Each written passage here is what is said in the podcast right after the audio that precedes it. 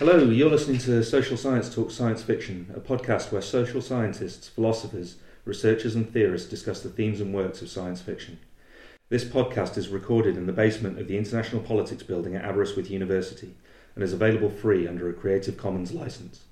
We hope you enjoy the program. Today we're here with um, with Patrick Jackson, uh, who's a um, associate dean and professor of IR at the School of International Service in American University. I think I've got that right. Mm-hmm. Um, but uh, he's probably best known uh, over this side of the Atlantic in, in some ways for his book, uh, The Conduct of Inquiry in International Relations on, on, on the Philosophy of Science. Um, in some ways, um, and, and the podcast still being young, I mean, one of the things that we uh, kind of coalesced around um, in, in talking about how we designed this podcast was, was going to conferences like BISA in, in London and going to the pop culture uh, panels there and, uh, and, and, and kind of thinking, well, I mean, you know, is, is, is it more than this? What, what, what, are we talking about when we're talking about science fiction and IR and, and, and social science more generally? And, and I think, I mean, in some ways, unknowingly, you played a role in this. Uh, um, at BISA in Ireland uh, last year when you're in a panel and, and, and, and this immaculately dressed American professor stands up and, and, and, and begins a question with a statement. It's a bit like Battlestar Galactica, right?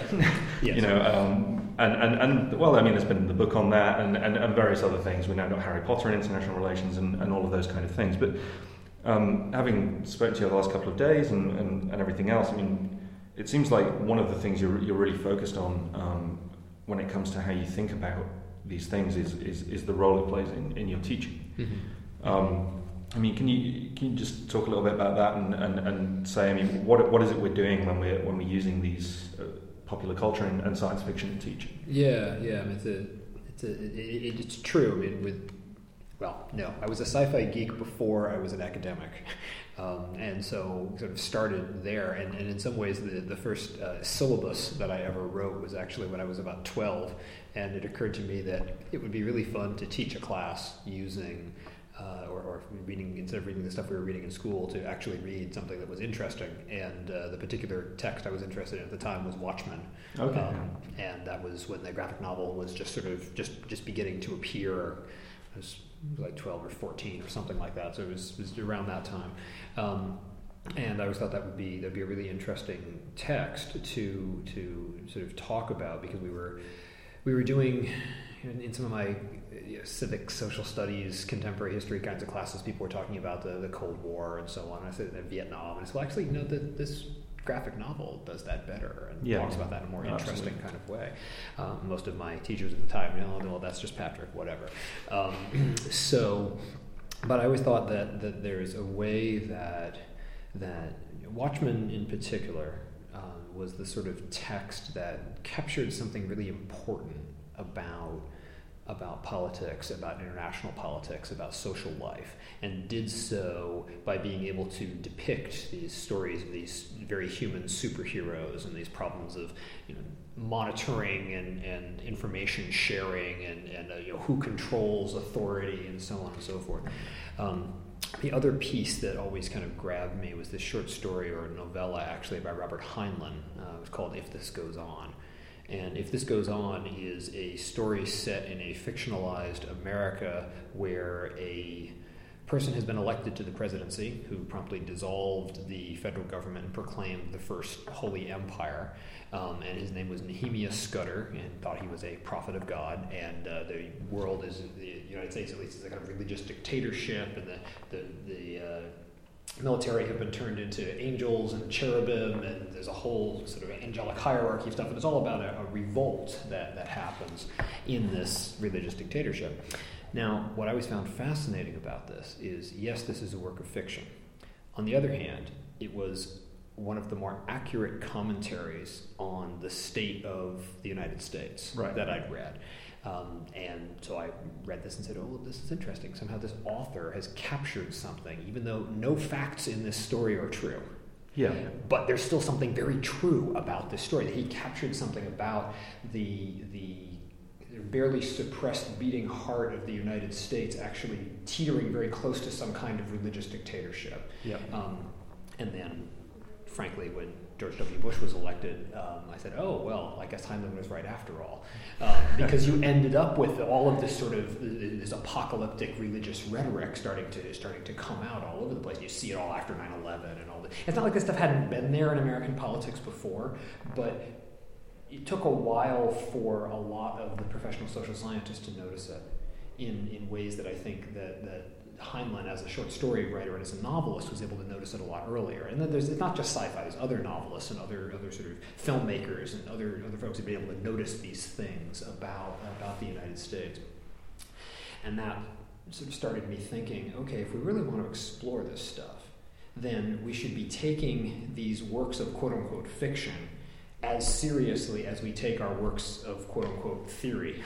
Yeah. Um, and what is the difference between a fictional or science fictional exploration of certain kinds of dilemmas in politics and religion and authority and reading some sophisticated theorist about these things. And it, the more I kind of thought about that, the more that distinction kind of stopped making a lot of sense to me. Um, especially since the science fiction authors were a lot more fun to read. So they have the ability to actually spin a narrative that, that kind of works. This led eventually to the class, the, the, the science fiction and, and, and war politics class, which when I had my job interview at American, you know, they asked the, the, the, question about like what classes would you like to teach, and so I, you know, stammer out the basic, oh, I really love introductory classes and da da da da da, you know, and everybody's like, yeah, okay, fine, standard answer.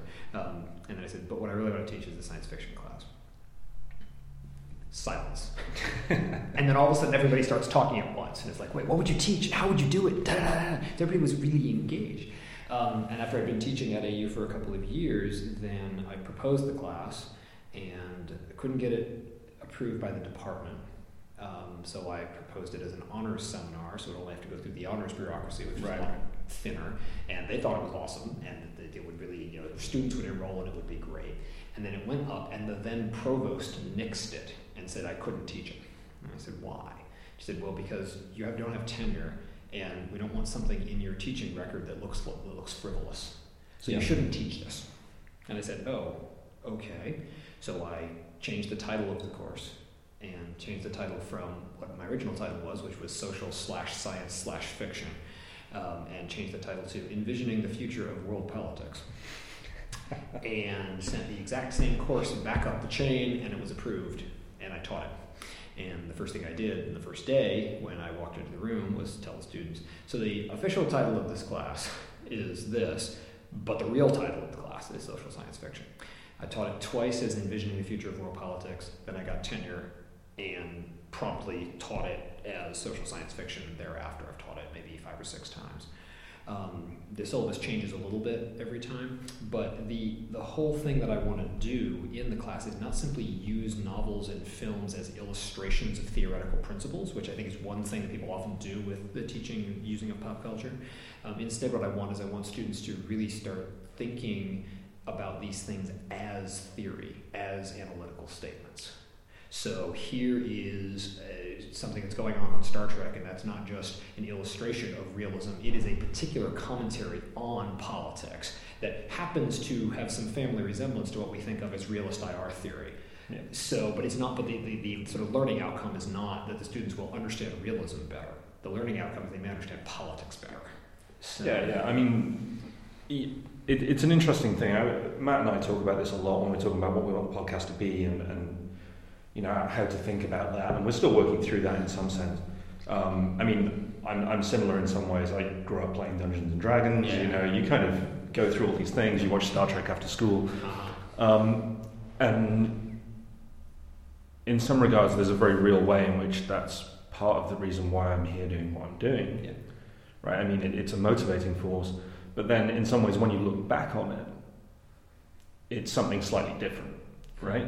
I mean, you you kind of retrospectively alter, I, I think, in some ways, or you, or you can, and, and, and or refine how you saw it. Because when you're a kid, stuff blew up. Wow, you know that's really cool. Um, you know, we need to reverse the polarity of what's in the jigger. You know, yeah. hand wavy sci-fi, right? Mm-hmm. Um, and then a couple of years ago, uh, we there was a few of us all at the same time watching Babylon Five. I mean, it was the first time I'd seen it. Okay. Um, now, there's a lot there. I mean, we're not going to discuss the specifics of Babylon 5, but I remember, I mean, just, just one thing that the progression in the introduction to the series as you go through, yeah. where it says our last best hope for peace, and then a couple of seasons later, our last best hope for victory, and then Yeah. the last season, our last best hope for survival. Yeah. Now, this sent ripples through the PhD community. we had one guy uh, declaring it the, the perfect example of the tragedy of world politics. We, had one of my best friends, Andre, claiming it was Hegel on TV. Um, you know, it, you know, and, and, and kind of going through it that way. But Yeah. I mean, it, it, it, it kind of leads to an interesting problem because you see some of these. I mean, I'm always interested to go to these panels Mm-hmm. um, and it'll be on pop culture. Um, although, interestingly, when it's on, uh, if there's ever a um, panel on pop culture and security, it'll always be science fiction. um, it seems to be, and, and and whether that's video games, you know, well, you know, which are tied into the military-industrial complex anyway. You know, what is it we're doing? I mean, you said that you want to get past that as an example Right. um, which I mean, there's numerous, you know, I, and, and I know BSG was very explicitly going for a particular line when they did this. Right. Um, Right. I mean, I mean, is it, is it just a way of culturally rendering what you're trying to talk about? Right. I, I, I think that it, it is and it isn't. It's more than that as well. I mean, there's certainly, there's certainly no, you know, big objective problem with saying here is a video game or here is a film which is a perfect depiction of a certain kind of theoretical principle.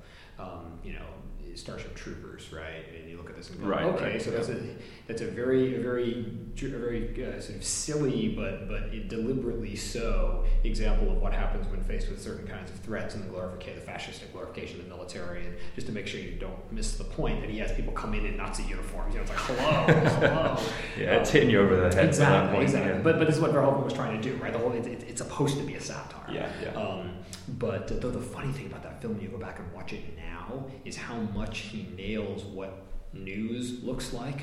Because Oh, you go no, back and look at his depictions of Federation News, and you compare it to CNN and Fox, and it's like that's what they're doing. yeah, no, absolutely, absolutely. brilliant, brilliant foresight. Um, so I do think that there, there's certainly we can certainly use these things as examples, um, and and uh, you know, eh. so we can and, and we and we and we do right, and and that's certainly one kind of narrow use of it. Um, and then there's the, the use that like my friend Charlie Carpenter is, is very fond of, which is the let's talk about the way that pop cultural artifacts have have sort of causal impacts on people's attitudes. No, yeah, yeah. You know, so that uh, does playing first-person shooter games make you more sympathetic to gun rights or whatever. So there, there's that kind of like use of it as well. It's, Yeah, a yeah. pop culture as as causal object, and then pop culture as illustration. And what I'm what I'm really trying to get at is something something else. Um, what, what, what I guess I would sort of I flip the question a little bit. Like, what are we doing when we debate? You know, what kind of politics is being depicted in the sequence in B five? Um, and I think what we're doing there is in not fundamentally different from the question what kind of politics is being depicted in Schmitt or what kind of politics being depicted Right, right. in Habermas. Reading these things as primary source texts, as themselves kind of theoretical commentaries. Um, so step one is we have to extract what's actually being said within here. We got to have a compelling reading of what's actually being being sort of said in the text, um, and then like any other voice in a, in a set of theoretical dialogues, it's not it's not realism, liberalism, and Battlestar Galactica somewhere is mediated between. It's realism, liberalism, Battlestar Galactica. These are sort of all on the same plane. in a Okay, certain yeah, Um, and and the what what Dan Nexon and I once called the political economy of production of, of the serialized sci-fi uh, tends to give you tends to give you something that you don't often have to worry about in theoretical or social scientific interventions, which is uh, continuity. And Yeah. because you know continuity problems are huge. I mean, Star Trek, right, is famous for these sorts of big howlers, like you know, Khan never actually met Chekhov in the first episode, so what's going on in the beginning of Star Trek Yeah, Two? yeah, yeah. Um, but but the point is that like that, that continuity matters. That kind of that, kind that, that, that, that internal universe continuity stuff is, is really significant, and that, that that that's different than what we do. Right? We we're much more episodic. We're much more much more kind of one-off interventionist in terms of the kind of the kinds of statements that we produce. Um, but the power of in-universe continuity is it allows you to really flesh out you know, what are the implications of a certain kind of a certain set of assumptions? What is what is the logic of a certain way of, of looking at things? So, in the Battlestar Galactica piece that that's not too dissimilar from what happens when one is engaged in a process of ideal typification, of conceptual clarification of what the logical implications of certain positions are and again, depicting it, running it out in, in that sort of way, I think is the, the, the, kind of internal logical engine that makes a good sci fi novel work. It, it has to hang together. And it's so important that a good piece of sci fi has to hang together because, unlike a piece of historical fiction or contemporary fiction, it can't make references to all of these things in our everyday life as a way of shoring itself yeah. up. So, step one is this is a lie because something happens in the first five minutes or on the first page that just tells you that, that we're in a totally different kind of space. So, I mean, the, the great example that I think is Darko Suvin is a great example of the of the uh, the novum, the idea of the doors in Star Trek, which in the 1960s, yeah, yeah. when they had auto doors, then it's like, oh, well, we are clearly not in Kansas anymore. Something is, is weird.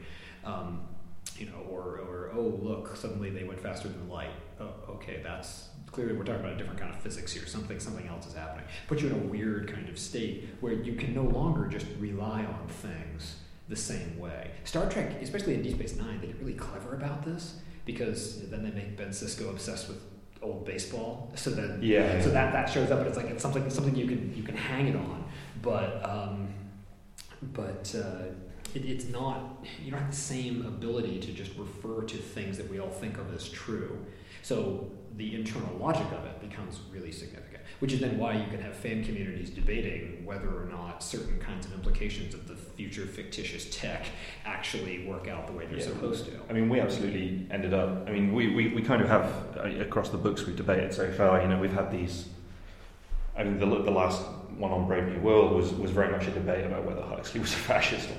Right? Mm-hmm, mm-hmm. I mean, he, he trod that line and, you know, whatever, but I mean, you know, we had one guy saying, well, you know, this is historically the case. He was hanging around with Keynes or whatever, you know, they're all a bit, yeah, eugenics and all that kind of thing. And then, you know, uh, Ursula Le Guin, yeah. you know, who's the daughter of anthropologists, laying out this incredibly elaborate system of reproduction. Yeah.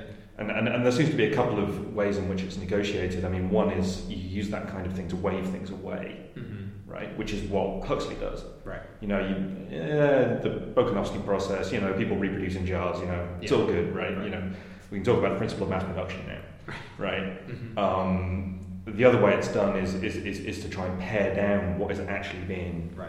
talked about. Oh, I mean, that's kind of. I mean, you get these kind of reality effects, right? Yeah. I, I mean, this is the the thing with the monologue at the end of Blade Runner. You know, um, you know, I've seen this and that, right? I mean, they kind of give you fleeting glimpses of a right. world that you, you don't quite know, and so we can actually get back to the work that it's trying to do. And in some ways, though, I think that that's very similar intellectually to the thing that we do in a lot of our articles when we say, okay, mm-hmm. we know there's a lot of other stuff going on out there in the world. We're just going to set it aside for a second, and right? Now we're going to focus on this thing. So we're going to follow this thread and kind of see how this goes.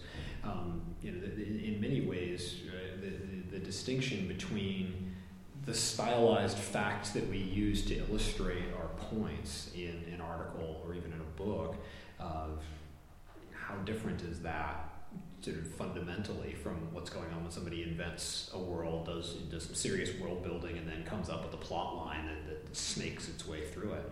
Um, I don't know. See, I was a D and D player myself, but I always I always actually found the, the world building part more interesting than the actual play of the game. Well, I so mean, interestingly, of the world, you know? right? And, and and interestingly, you have this whole movement. I mean. This is kind of besides the point in some sense, but I mean, you have this whole movement now towards narratively driven yeah. rather than here's some kind of rigid rule set, which right. is which is your system, right? Exactly. You know, you have a particular kind of dice and mm-hmm, mm-hmm. you know all of this kind of thing. Um, but the point the point is that, that that filling in the richness of the world and making it compelling, I think, is not entirely different across different sorts of writing genres.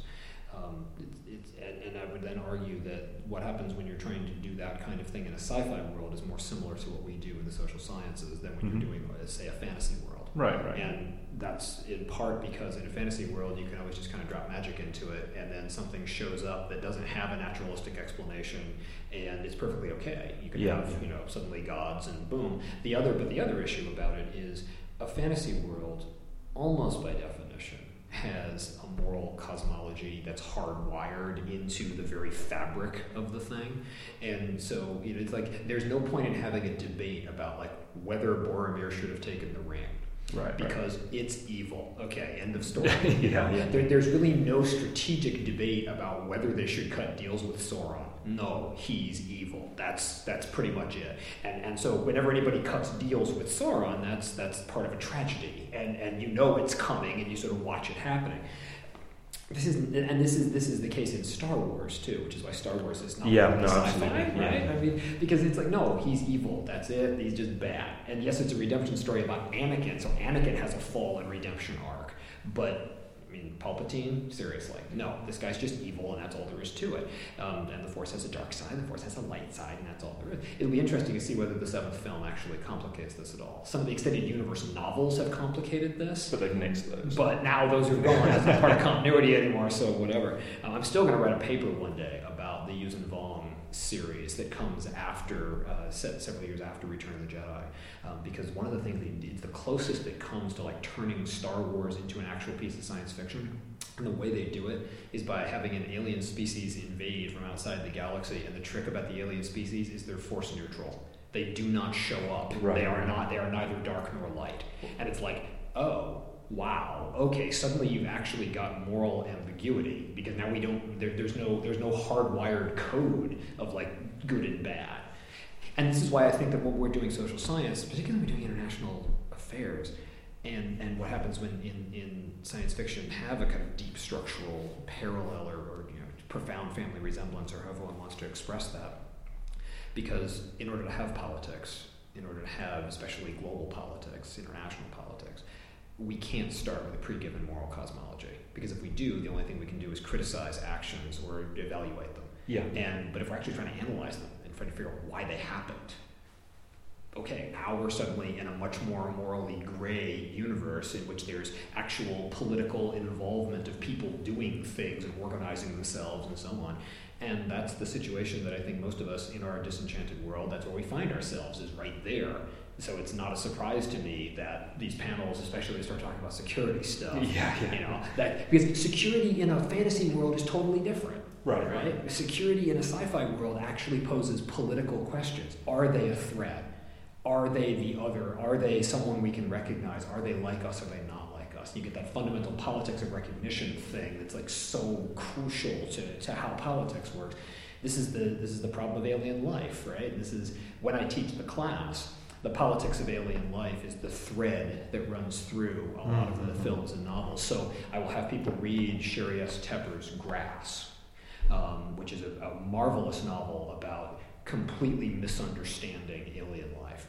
Um, and it's one of those novels where you can give away the punchline without giving away the book. Yeah. Because the punchline of Grass is, and then she ran off with the alien instead of her husband. And but how they get there is just so brilliant. Yeah, I, I, I think like I mean with that classic kind of Deus Ex Machina, you know, coming from outside mechanism is endemic to sci-fi, right?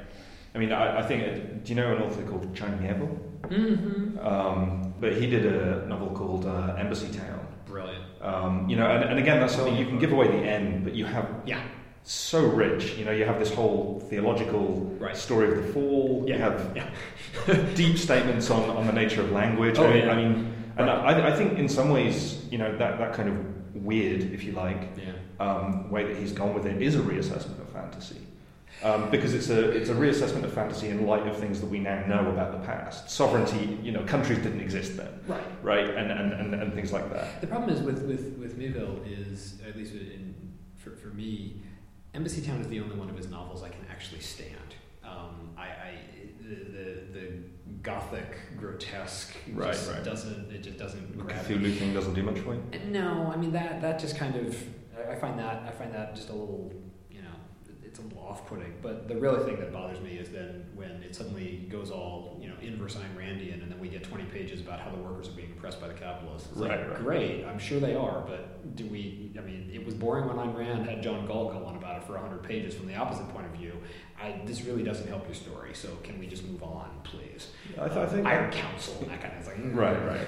Well, I, th- I, I, th- I think that story element is interesting. One of the things that's kind of come up repeatedly as we've done discussions on the books, and it actually came out right at the beginning when we did Neuromancer in the first episode. Yeah. You have the first line, the sky was the colour of television, Yeah. change your dead channel, boom. You don't have to write the rest of the novel. Yeah. Right? The, the plot is to the detriment Right. of the rest of the novel. And, and, and That's right. It had a plot, didn't it? uh, well, ex- Mostly exactly. it was like guy walks around and sees interesting things. I mean, yeah, and, and, and I think it's quite sad because I, I think novels, if you like, as a kind of form, have, have kind of moved beyond that. I mean, you have people Right. writing stuff. Uh, who's the guy that wrote Invisible Cities and If on a Winter's Night a Traveller? oh, Um, Calvino. Yeah, yeah. Um, uh, Yeah.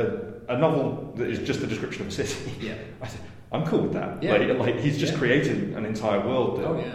Though I think Gibson figured out how to do it better in some of his later novels. When you get to Virtual Right. Light, and it's like, okay, now, or even even when he when he abandons like all of the signifiers of sci-fi and starts writing things like Zero History, Mhm. where it's okay, it's not really sci-fi. It's sort of like just contemporary fiction with some very slight, almost sci-fi type five-year out technology elements in it. Right, the whole plot of, of, of Zero History and and uh, what's the first one? Zero History is the second one. There's a first one that sort of comes before it, um, but the whole plot of it involves uh, uh, virtual art and, Right. and geolocated virtual art where people are putting on goggles and sort of you know, looking at these, these these virtual installations that have been created in the city streets and then there's a whole thing about global shipping that gets involved and, and, and it's fascinating because it's one of the novels that's completely inconclusive and something kind of happens and it was sort of important but you have no idea what it was Yeah. here, here's the shipping container, and then it came in, and then it went back out again, and I guess that was important because that took us a long time. But but, it, it, but it's really not. It's really just about what does the landscape look like now. Um, but Gibson has figured out how to do it better, I think, than, than he was able to do it in Neuromancer. Um, he's been so it's just just as a technical thing, is like improved as a writer as he's gotten as he's gotten further on. Um, and again, it's great. There's something you can. T- I think there's there's something. I maintain this until till the end. There's something you can tell in a narrative that cannot be captured when you take that narrative and translate it into something else. Right. There's something you learn from a good story Hmm. that isn't just a particular fact that was embedded in the story or a particular summary of the story. There's something about the telling of and the hearing of, the reading of the narrative itself that there, there, there's a kind of knowing there. Um, I remember when, when I was in undergrad, I remember having a long argument with a professor uh, about we were supposed to be reading novels about the quote unquote third world, um, and wanted really literary things, right? And so I said, okay, fine. So I'm going to read Gabriel Garcia Marquez. And he said, okay, well then you should read this and this. And I said, no, I'm going to read The Gentleman in His Labyrinth because that's the one that sort of is a novel about politics. Okay. He's like, no, no, you should read Love in the Time of Cholera because there's all this. And no, no, I'm reading The General in His Labyrinth. Yeah. And then I treated the general in his labyrinth exactly on par with some of the theorists of third world politics that we had been reading. I said, well, well, well, Marquez knows that they don't, is that the, the dream of one big country still informs a lot of the political dynamics. And you can't demonstrate that in any sort of like causal, efficacious sense, but this, there's something about the whole life world that, that, that Marquez is able to depict in that. Um, and uh, he thought I was kind of crazy, but let me do it. Well, I mean, So- uh, I, Marquez in some ways is, is, is the guy that got me into studying politics. Mhm. Uh, or 100 Years of Solitude. Um, Yeah. I mean, the, the first sentence containing all three tenses is, Mhm. is just. I mean, again, that, that's what the book's about, Yeah, right? yeah. exactly. um, and, exactly. and I, I've never felt so brilliantly unstable when I was reading a novel. Yeah. Um, Yeah, that's a good one. That's a really good one.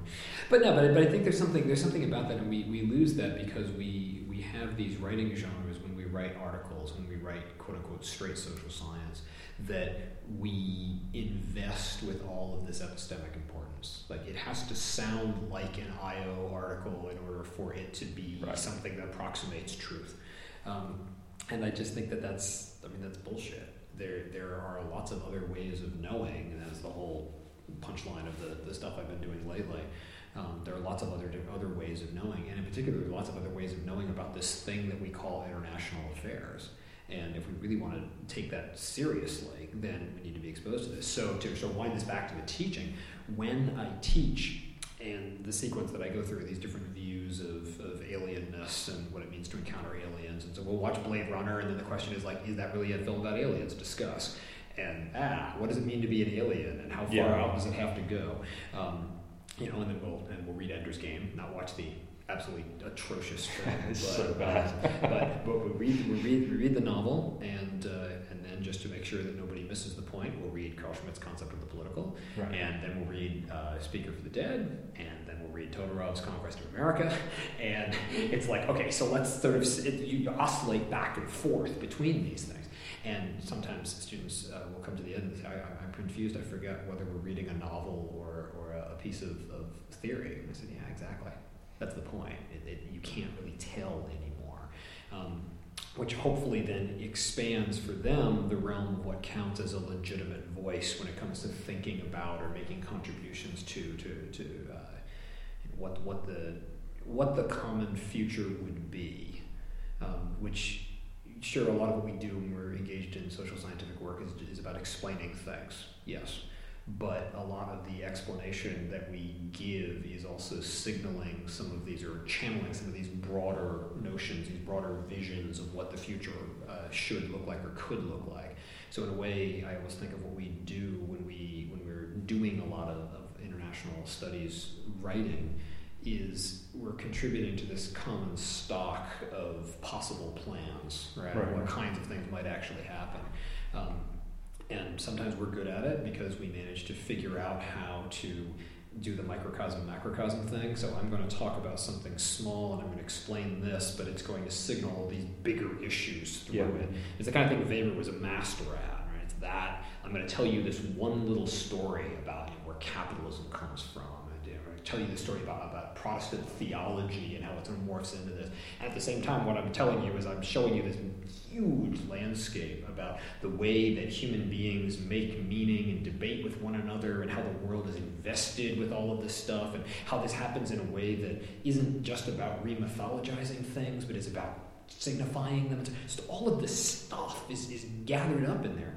Um, and sometimes we do it really poorly, like 95% of what gets published in our top journals, right? Because it's not, we, we, we lose sight of the big. We lose sight of the fact that what we're doing is we're, we're telling this, this, this major story through this particular configurational moment that we're using to, to open it up and illustrate what it is that we're doing. Um, and nowadays, with the way that a lot of uh, a lot of academic production goes, it's, it's easy to lose that because that's the kind of thing that editors and reviewers will tell you to drop Oh, right absolutely. away. Yeah. Um, which is why the invention of things like the Journal of Narrative Politics is such a great move because it, it's space for something like Mhm. that. Um, you know, it's why uh, I'm, I'm still waiting for. I'm still waiting for a big journal to realize that if you want to do something on like visual politics, you actually have to fight with the publishers and you have to get them to print the picture because you need the freaking picture in order to make it work. So I think that there, it, it, it's not jur- jury's still out. It's not quite decided that, this is, that you know that, that, that everything is going to be closed down by this particular genre, but I think that, that trying to push up against it, and for me, both in teaching and in research, one of the most useful things to do is to continue to bring up these these sci-fi voices. Um, and I'll just end with one last one. I mean, 'cause- and, and Neal Stephenson could write a novel called The Phone Book, and I would read it because it would be right. awesome. Um, and because the guy just he, he does not he, he's figured out how to end the book finally. That's good. Um, 'cause He like- didn't know that in anything. Oh my god, no. but but like or the Diamond Age, you know, and what? And then they went in the ocean and what? so, um, but Anathem, well, Anathem is one of the best explorations of what it means to be a university that I've ever read. Hmm. I mean, it's this fantastic, fantastic depiction. Um, and he's, he's just so good at being able to put these things together. And so uh, when I'm sometimes in, when I'm wearing my associate dean hat, I'm at these educational conferences and be well, what is the moral purpose of the university? And so I'm like, well, you know, have you read Anathema?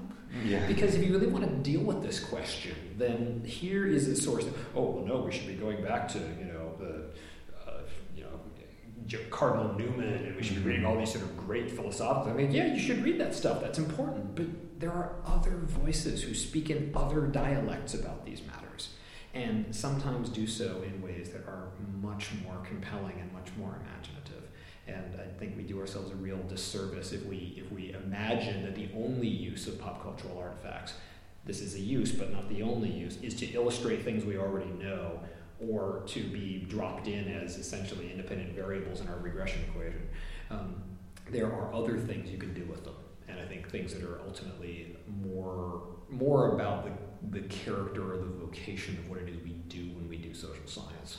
So, and I wish at some point in my life I could write something as compelling as either that Robert Heinlein story or Watchmen, where we started, because both of those are just well, actually, that's just answered my last question, which is, have you considered writing a novel? But well, the closest I came, the closest I've come so far, is the piece that's going to be in the the Ken Booth and Toni Erskine edited book, um, the the IR Theory Today, right, uh, yeah. where my piece, which I think is going to going to close the volume, is they want me to write about the future of international relations theory, and I said, okay, well, the only way I can do that is by projecting myself and actually writing a story about it.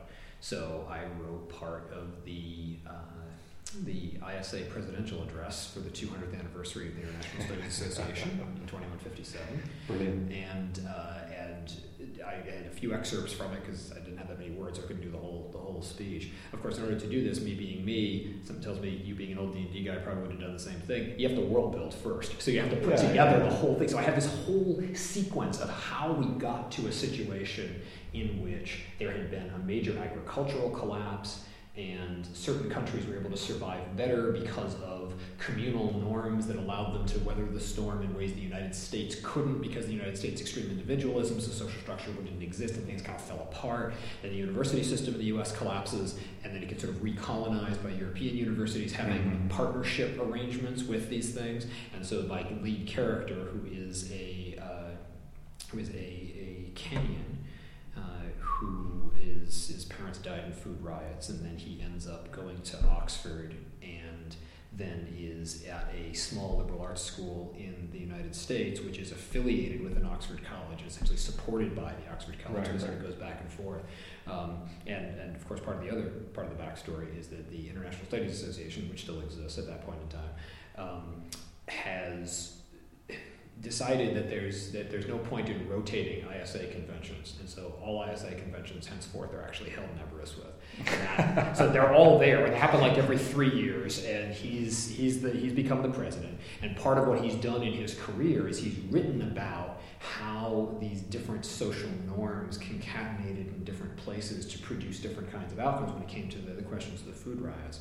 Um, and then I have. Uh, and then I have the, the Catholic Church showing up and solving the food crisis problem by deploying these nanotech replicator machines that create basic foodstuffs. Um, and, and, and there's a whole thing about, about them not using that to take over because it doesn't become a bargaining tool, because mm-hmm. it becomes a sort of customer service. Anyway, very little of that's actually in the story because the story just has these two sort of excerpts from, from the right, speech. Right. Um, but I have this whole thing worked out. so at some point, I, I, might like to try it just for the sake of trying it. My problem is that uh, I don't know that I'm a good enough writer, just mm-hmm. as a hmm. technical matter, to be able to pull it off. I'm a good. I'm, I'm, I'm pretty good at social science prose. I'm pretty good at like essayistic social science prose, which is more more or less what I write these days. Um, but I've never actually written a full on novel or mm-hmm. story mm-hmm. like that, so I don't know how good I would be at it. And I feel like I would somehow need to be adequate to the story in order to actually write it for any sort of public consumption.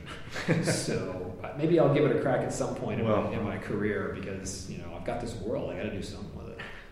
Fantastic. Well, um, you got to get a train. So uh, I do have to get a train. That is important. All right, well, Patrick Jackson. Thanks very much. Hey, uh, thanks. And look forward to seeing you soon. Yes.